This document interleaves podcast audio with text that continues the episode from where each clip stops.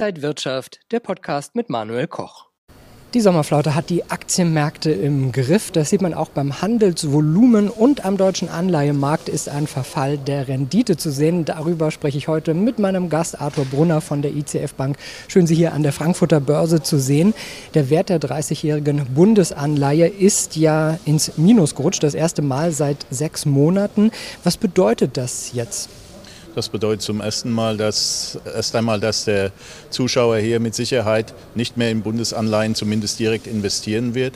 Auf der anderen Seite bedeutet es natürlich auch für die Unternehmen, dass sie weiterhin sehr günstige Finanzierungsmöglichkeiten haben und auch für diejenigen, die sich jetzt eine Immobilie kaufen wollen, natürlich auch, dass sie sich weiterhin äh, sehr günstig finanzieren können. Auf der anderen Seite bedeutet es natürlich auch, dass der Immobilienmarkt weiterhin sehr fest bleibt und äh, schwache Renditen gelten natürlich, natürlich auch als Zeichen für Skepsis gegenüber der weiteren wirtschaftlichen Entwicklung.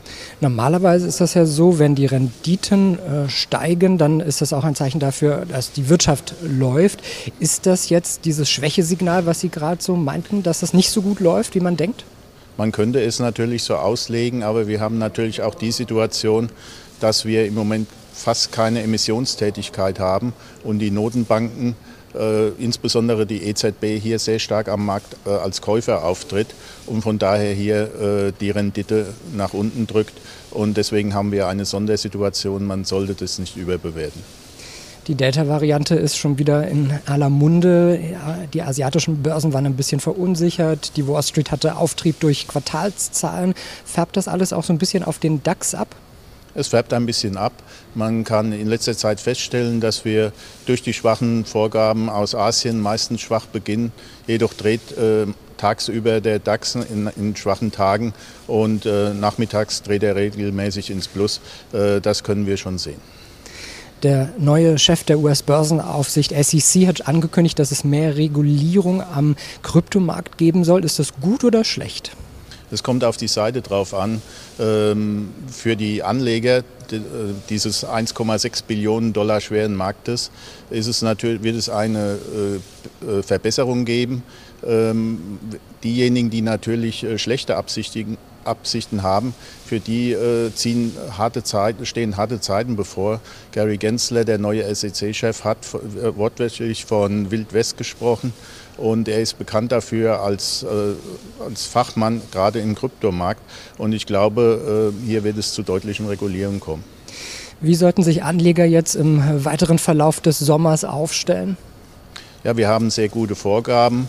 Äh, die der Auftragseingang der Industrie äh, ist gegenüber dem Vorjahr um 26,2 Prozent in Deutschland gestiegen. Die Einkaufsmanager-Indizes sind auf Höchststand. Die Stimmung ist sehr gut.